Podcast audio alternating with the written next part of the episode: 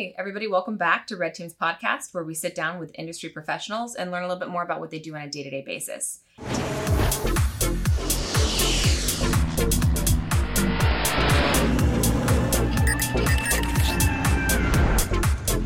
Today, we have Shawn Andrews from uh, Mellick Construction. He's the director of operations. Shawn, so one of the questions I have for you is what drove you to work in this industry or for this particular company? This particular company they're a family owned business. Uh, the founder's a war hero. It's just somebody that you have a great deal of respect for. And the family environment and the way that they treat their employees here, it's a place that good people gravitate to and great people stay. So it's a place that was very uh, both attractive and alluring to me at the same time. And then there were parts of their puzzle that they were missing that I seem to fill in those blanks really well. And it's a good mix, it's a good gel, and it's a great place to be. So, this is the kind of company that you probably wake up in the morning and you actually want to go to the office and see your colleagues. Well, that's not far from the truth because I usually get to the office between two and three every morning. AM. AM every day. It's quiet, no disruption. That's when I can do my deep thought, the things I need to focus on. Because at about eight o'clock, the phone starts ringing. It's all day. Then I go from planning to fireman to problem solver to running to job sites to meeting with customers to making sure that we've got the right people in the right places and that I'm following behind everybody in the office and making sure the materials are where they need to be, the subs are where they need to be, and that the quality that we've promised our customers is being met. Wow. So you come in two to three ish and probably leave around the normal time most people leave office five ish. Now, last night I got home about eight, nine. So do you sleep? No.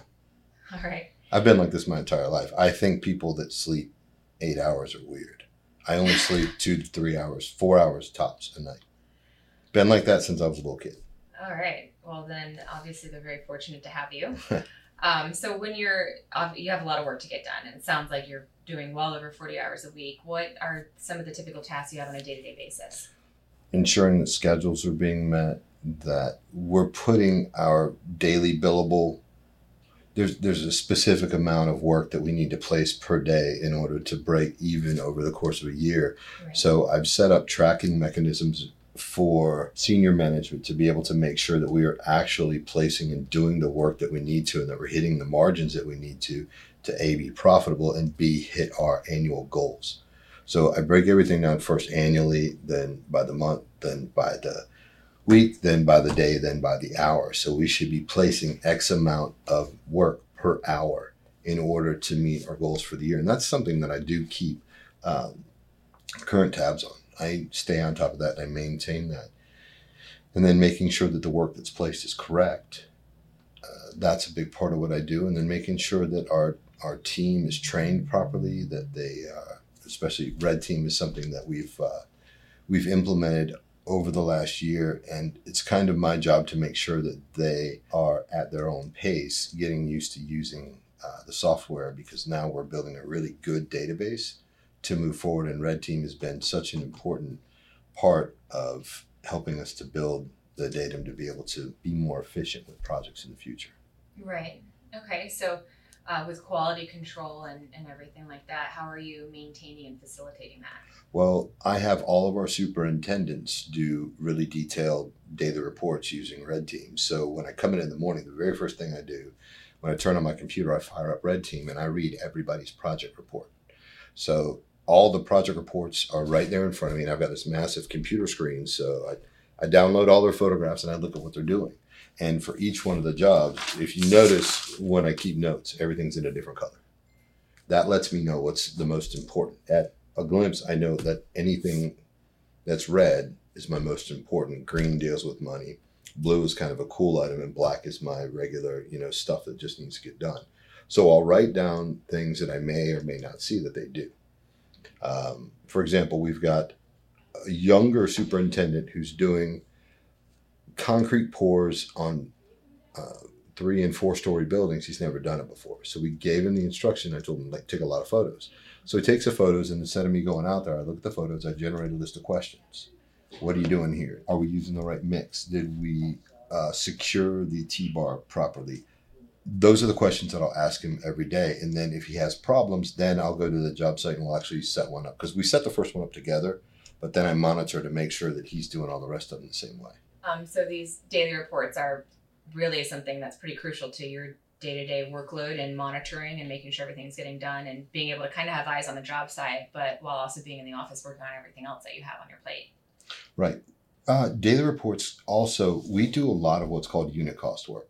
Okay So if there's a particular item on a job where we're not paid for that item as a lump sum, uh, for example, if we run into a building and we're doing a high rise concrete job, and we really have a, a 12 inch by 16 inch area that's in our scope of work. But we have a unit price, and there's a piece of rebar on there. Now we're next to the ocean, so rebar next to the ocean means rust. Rust means expansion. Expansions mean more cracks. So we open this area up. They take a photo. It's on red team. I'm able to identify that. Then I notice that the rebar is rusted.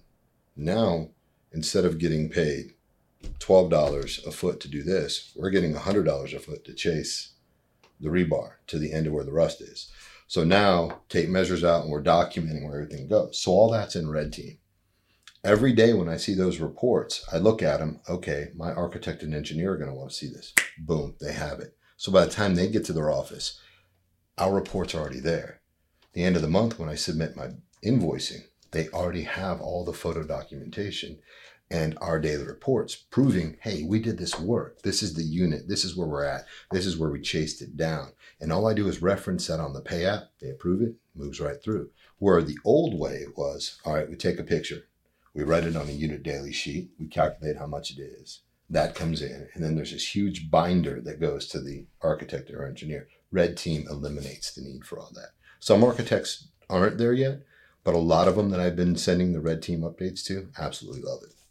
wow so time saved paper saved and a lot more transparency And faster turnaround on payments, which is huge for cash flow. That's always a big one, right? Well, I love your organizational skills. I think that if you came to my office, you'd probably love it because I have post-it notes color coordinated as well. It's Um, It but works. that's yeah, that's great. I mean, the colors make sense, and that's awesome. It sounds like you're really organized. no. You should see inside the desk drawers. Oh boy.